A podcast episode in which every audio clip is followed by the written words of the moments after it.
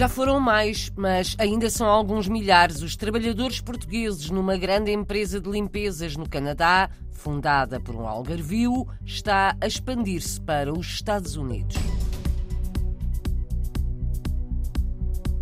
Mais críticas às próximas eleições para o Conselho das Comunidades Portuguesas, falta muita informação e vontade política para facilitar o voto dos portugueses no estrangeiro. A opinião é de Paulo Marques, autarca e conselheiro das comunidades em França.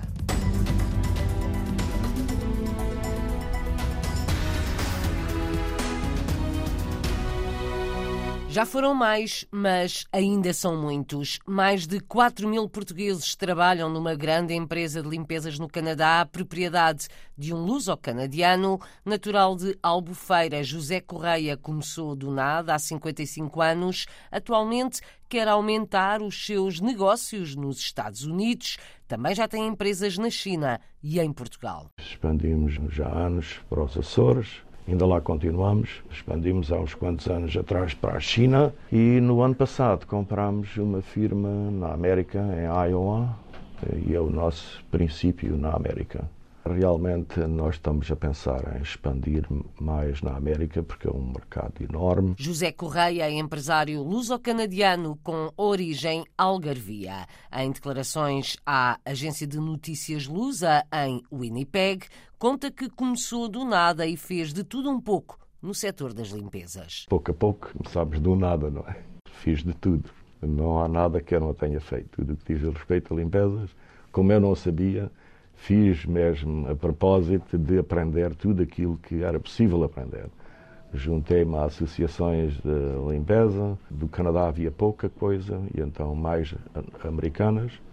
Juntei-me a essas organizações para aprender e tentei aprender tudo possível para que assim pudesse ajudar aos clientes. A persistência de um empresário português no Canadá aos 71 anos está à frente do grupo Biclean, um dos maiores no setor das limpezas no Canadá. Tem cerca de 15 mil funcionários, já foram mais os portugueses, mas atualmente continuam a ser alguns milhares. Mais ou menos devemos ter por volta de 35, 38% do total dos nossos empregados são ainda portugueses. Houve um ponto onde era 50%, 60%, mas está reduzida para 35%, 36%, o que realmente equivale ainda por volta de entre 4 a 5 mil portugueses em todas as cidades portugueses. O grupo de empresas de limpeza de José Correia opera em várias regiões do Canadá, também em Portugal, na China e nos Estados Unidos. Faz trabalhos em edifícios públicos e privados, como aeroportos, hospitais, bases militares, esquadras da polícia, entre outros. O empresário já recebeu vários prémios e tem o seu nome inscrito no Passeio da Fama para luso-canadianos, em Toronto. Nos últimos anos tem investido em tecnologias e na inteligência artificial, José Correia revela que nas suas empresas já são utilizados robôs para alguns tipos de trabalho, mas as pessoas nunca serão dispensáveis no setor. A questão é que falta mão de obra. Com uma falta pessoal até ido piorar nestes últimos anos, os robôs ajudam a fazer os trabalhos que são mais, mais pesados ou, digamos, mais continuados para que as pessoas dediquem-se então àqueles trabalhos mais fáceis e que requer realmente a pessoa fazê-los. É impossível fazer tudo com os robôs. Os robôs simplesmente vão ajudar e vão fazer aqueles trabalhos que são mais cansativos ou mais uh, continuados uh, e assim ajuda ambos os lados. Robôs em trabalhos de limpeza no grupo de José Correia, empresário luso-canadiano algarvio radicado no Canadá há 55 anos. Dá trabalho a cerca de 15 mil pessoas, mais de um terço são portugueses. Ainda no Canadá, no próximo fim de semana, realiza-se uma conferência para debater os problemas da comunidade portuguesa. Vai ser na Casa dos Açores do Quebec, em Montreal. É promovida pela Lusopress e Lusa QTV.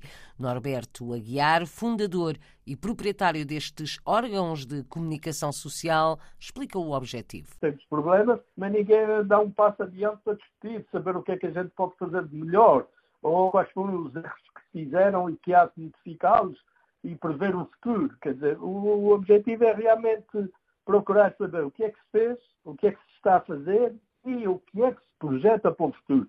É essa a preocupação. É o caso deste ano, que o colóquio vamos fazer durante três dias e que trazemos só de Portugal, vem à volta de 25 pessoas mais dos Estados Unidos, do resto do Canadá, daqui de, mesmo da nossa província. Académicos e representantes das comunidades portuguesas no Canadá e nos Estados Unidos vão juntar-se numa conferência em Montreal. O promotor Norberto Aguiar acha que a comunidade não deve deixar que os mais jovens se afastem, apesar de os tempos e as profissões atuais serem diferentes do que já foram. A comunidade que hoje já não é só a questão de, do trabalhador da limpeza ou o trabalhador da construção civil, já há médicos, já há engenheiros, já há advogados, já há administradores, há muita gente já com muita qualidade na comunidade sobretudo essa juventude que agora começa a emergir. Portanto, a comunidade hoje é uma comunidade mais evoluída, mas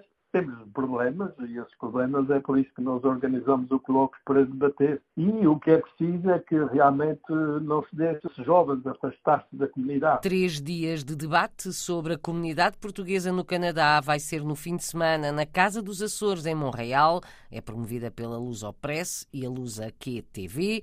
Vão participar, por exemplo, José Carlos Teixeira, professor catedrático da Universidade da Colômbia Britânica, e Onésimo Teutónio Almeida, também professor, escritor e coordenador da conferência. São mais críticas às próximas eleições para o CCP, o Conselho das Comunidades Portuguesas, no dia 26.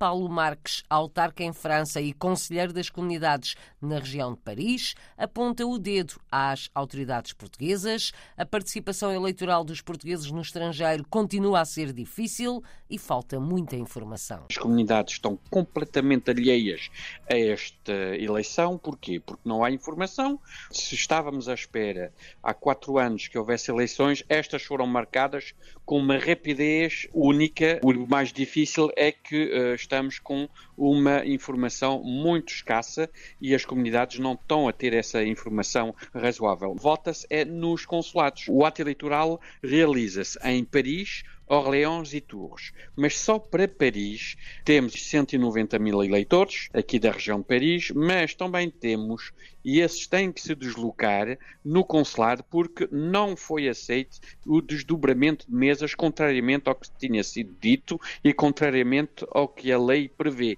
O que é descentralização de mesa? É ter uma mesa de voto que esteja o mais perto possível dos nossos eleitores. Mas a vontade política e o medo político de facilitar a participação dos portugueses a residirem no estrangeiro é algo de incompreensível. A opinião de Paulo Marques, autarca em França e conselheiro das comunidades portuguesas, cargo a que se volta a candidatar na região de Paris. Foi ouvido esta manhã na RDP Internacional. Além da lista de Paulo Marques, há outra candidatura, de acordo com o Luso Jornal. João Martins Pereira, também autarca, é conselheiro municipal em Charenton-le-Pont a região de Paris vai eleger sete conselheiros. As eleições para o Conselho das Comunidades Portuguesas são no dia 26. É um órgão de consulta do governo português. Podem votar todos os portugueses recenseados no estrangeiro. O voto é presencial. O objetivo é escolher o conselheiro das comunidades da área de residência do eleitor. Na Islândia há um vulcão que pode a qualquer momento entrar em atividade. Há uma cidade que foi evacuada no sudoeste do país. A Islândia está em estado de emergência e tem-se registado alguns tremores de terra.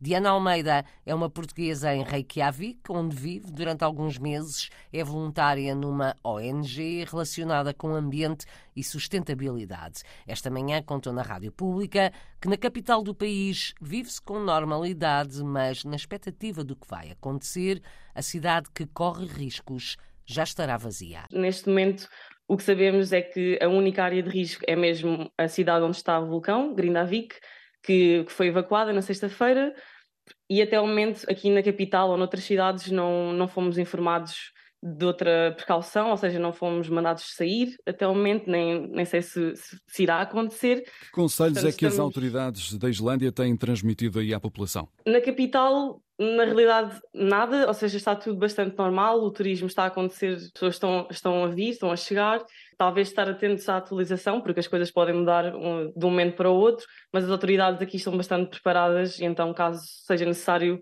saberemos assim que possível uh, o que é que temos que fazer, se for preciso sair ou outra medida, mas está até alguma tranquilidade dentro daquilo que é possível aqui na capital, obviamente, não na, na área considerada de perigo, uh, onde ontem um, foram registados valores altos de dióxido de enxofre, o que significa que a erupção pode estar mesmo para muito, muito breve. E então o cenário que estamos mais à espera é mesmo da erupção, não sabendo quando. Sabemos que será para muito breve, mas não, não conseguimos perceber se será hoje, se será esta semana, mas aqui tentamos fazer a nossa vida cotidiana, esperando que aconteça o melhor cenário possível e que a população, acima de tudo, seja protegida. O retrato da capital da Islândia por Diana Almeida, que está a viver por uns meses em Reykjavik. Voltamos à França, porque vai haver teatro português em Avignon a partir de amanhã e até dia 21. A Caminhada dos Elefantes é a peça de teatro que a companhia Formiga Atómica vai apresentar em La Fábrica, em Avignon. O espetáculo conta a história de um homem e de uma manada de elefantes. Quando o homem morre, os elefantes fazem uma caminhada à casa dele para lhe prestar uma última homenagem. A peça vai ter cinco apresentações em francês para escolas. No domingo, o espetáculo vai ser aberto ao público em geral.